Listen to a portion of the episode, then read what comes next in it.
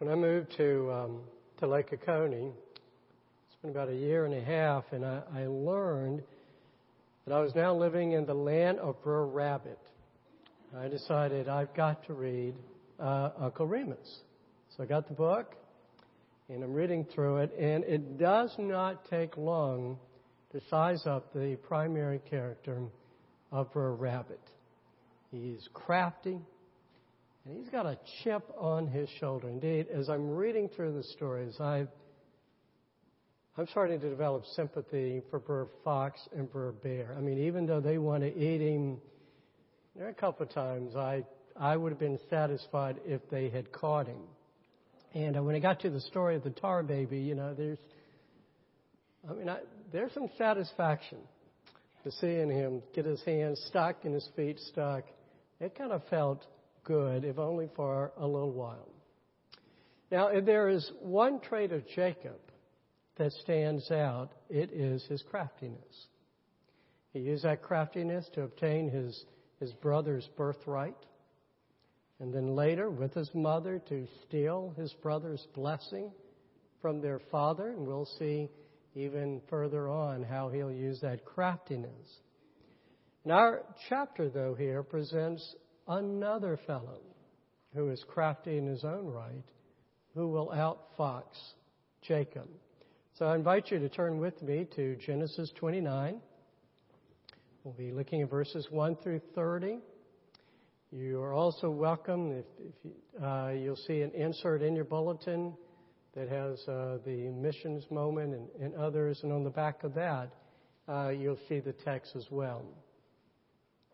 So let me begin reading in verse 1, Genesis 29. Then Jacob went on his journey and came to the land of the people of the east. As he looked, he saw a well in the field, and behold, three flocks of sheep lying beside it. For out of that well the flocks were watered. The stone in the well's mouth was large, and when all the flocks were gathered there, the shepherds would roll the stone from the mouth of the well and water the sheep, and put the stone back in its place over the mouth of the well. Jacob said to them, My brothers, where do you come from? They said, We are from Haran. He said to them, Do you know Laban the son of Nahor? They said, We know him. He said to them, Is it well with him? They said, It is well. And see, Rachel, his daughter, is coming with the sheep. He said, Behold, it is still high day. It is not time for the livestock to be gathered together. Water the sheep and go pasture them. But they said, We cannot until all the flocks are gathered together. And the stone is rolled from the mouth of the well. Then we water the sheep. While he was still speaking with them, Rachel came with her father's sheep for she was a shepherdess. Now, as soon as Jacob saw Rachel, the daughter of Laban, his mother's brother, and the sheep of Laban, his mother's brother, Jacob came near and rolled the stone from the well's mouth and watered the flock of Laban, his mother's brother. Then Jacob kissed Rachel and wept aloud. And Jacob told Rachel that he was her father's kinsman, and that he was Rebekah's son, and she ran and told her father. Let's stop there for a moment. So Jacob, if you remember, being sent uh, to go to Haran, and he finally makes it safely there.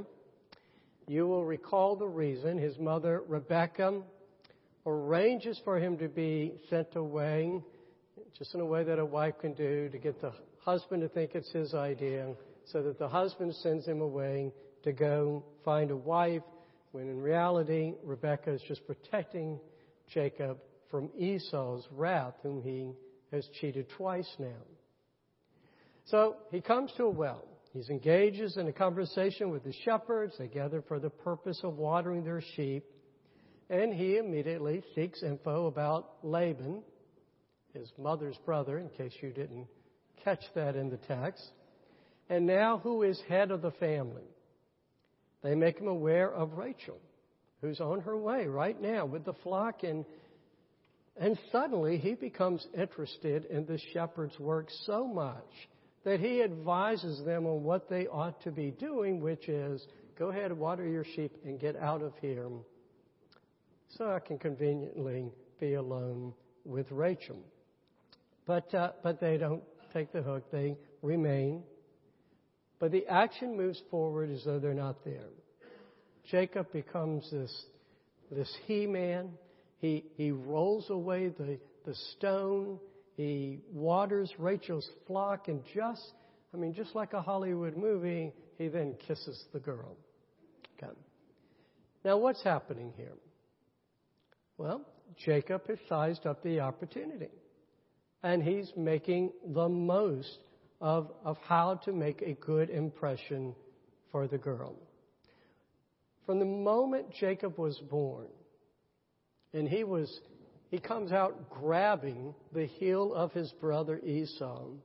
Jacob has been one who's always acting to get ahead. Okay. How can he figure things out and get what he wants? I mean, even when the Lord God renews the promise that he had made to Abraham, to Isaac, and now for him, and he says, All of this is yours. Jacob, he still can't resist responding in terms of, you know, well, if you do this, basically what's best that he thinks is for himself. It is clear to him that for himself, he must act according to his own wits. That's what he's got.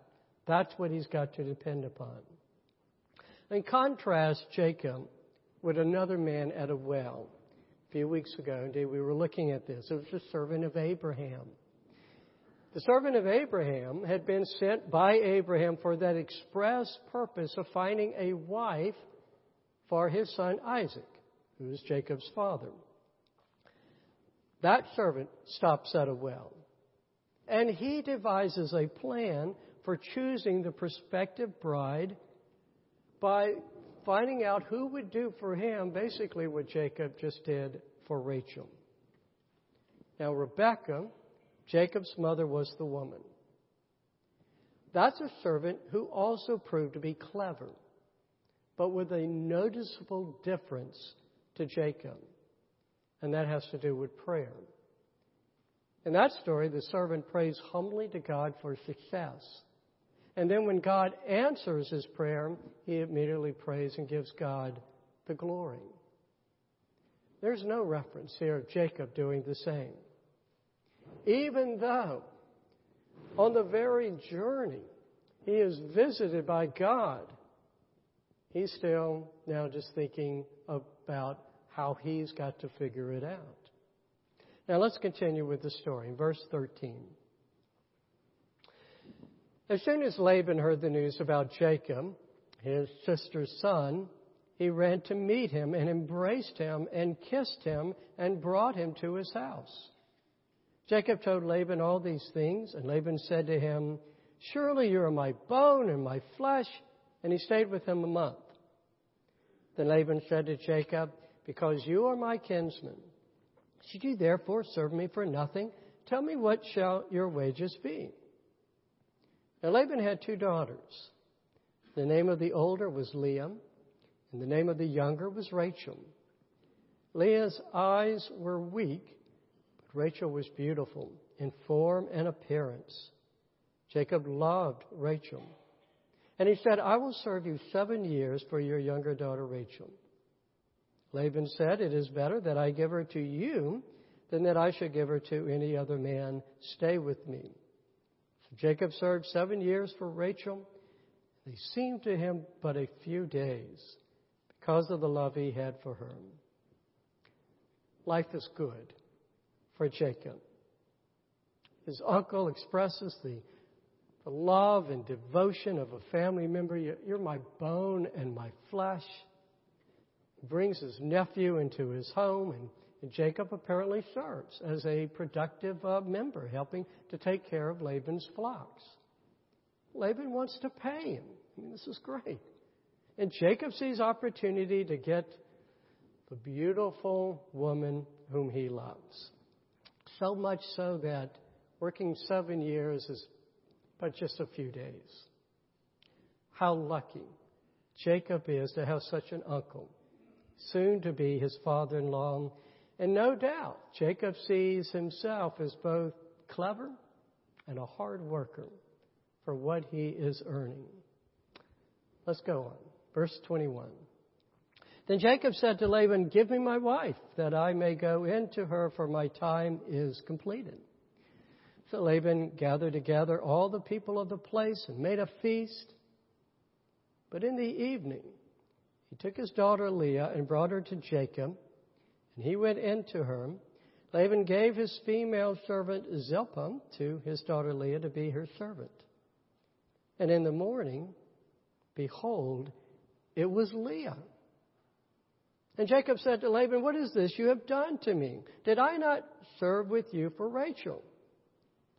Why then have you deceived me? Laban said, It is not so done in our country to, to give the younger before the firstborn. Com- complete the week of this one, and we will give you the other also in return for serving me another seven years. Jacob did so and completed her week. Laban gave him his daughter Rachel to be his wife. Laban gave his, his female servant Bilhah to be daughter uh, Rachel uh, to his daughter Rachel to be her servant. So Jacob went in to Rachel also, and he loved Rachel more than Leah, and served Laban for another seven years. Well, the fox gets outfoxed, doesn't he? Laban unloads a daughter no one will marry while getting another seven years of labor from his now son in law. Let me just first, before I go any further, say a word about what should have been regarded actually as a very insensitive remark. And that's about unloading a daughter. Okay. In that culture, though daughters might be, be loved, their value laying in the bridal price that the father would get someday from the groom. And alas, Leah evidently did not possess the attribute of physical beauty, at least for what's considered beauty in that culture, and suitors were not lining up. Men of that culture were quite similar to men of today's culture, prizing outward beauty over inner beauty. Well, Jacob's no different. He wanted the beautiful Rachel. He got instead the plain Leah. And he is mad. He, Jacob, has been deceived. Could anyone do such a thing? Especially eh, his uncle, his own very bone and, and flesh. How could someone do such a thing? I mean, isn't it a satisfying moment? for anyone who appreciates poetic justice. Jacob, now you know what it feels like to be deceived. Now you know how your father feels, how your brother feels. Well, actually, we don't know that Jacob ever entertained such a thought. If he does, we're not told. More is going to need to happen before we see any real change in this man whose very name means he cheats. Okay. Well, what then do we have to learn from this passage? Is it um, get a good look at the woman you just married? Uh, maybe check the references of your prospective father in law? I mean, well, there is at least one moral that we can take away from this story, and it is this depend upon God, not yourself. You know, Jacob's Achilles heel was his strength, and that was the ability to outsmart the other guy. It is his Achilles heel because as, as Jacob woefully learns, sometimes the other guy does the outsmarting. And then what? Well, as far as Jacob is concerned, he's going to need to do a better job of outsmarting Laban, as we're going to see later. He still has not learned. Now, is it wrong to, to be smart and to, to strategize how to obtain one's goal? Well, well, of course not. I mean, a wise person thinks through his or her objectives and will plan accordingly how to obtain them. Normally, I'm about to give a football illustration, and I don't normally have a college football coach here to watch what I say, but I think he will agree with me. But the football coach who thinks that the only thing that matters for victory is that his players be good, moral guys is going to be in big trouble come game day without a game plan. You gotta, you gotta strategize. Likewise, the business owner who thinks, well, as, as long as I'm just honest, but doesn't give thought to, to marketing, likely will be closing doors after a brief run. Competition requires wise and clever planning. There's no problem with that. Maybe to get a better understanding of it, let's go back to Abraham's servant. There, he was given a goal to achieve.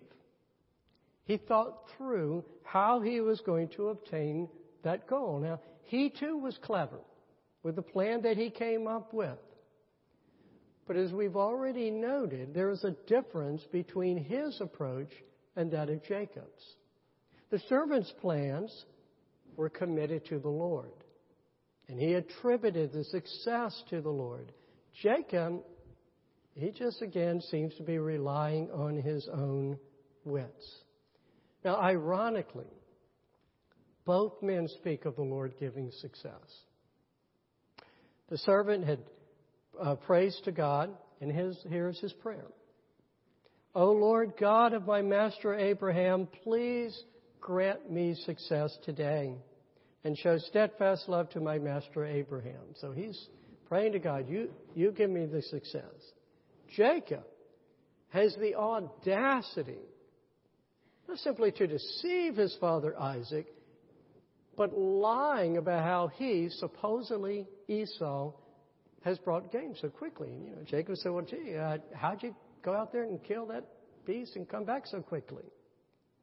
Because the Lord your God granted me success. The audacity of it. It is, it is this insistence that I must take my destiny into my own hands, me alone. That is dangerous. It's dangerous in a practical reason just because we're likely to make mistakes. That's going to get us into trouble, particularly as we get puffed up with our pride and put all our confidence in how smart we are. But the greatest danger is spiritual. We keep saying, I, I've got this. I, I will figure out what to do. Now, those words sound like, the, like those of a confident person. But as long as those words exclude the Lord, they will inevitably lead that person off the path of following the Lord. Our plans must always be committed to the Lord. Our confidence for success must rest in the Lord giving that success. And our plans must always have as the ultimate goal the glory of the Lord. And let's think about that. What, what glorifies God?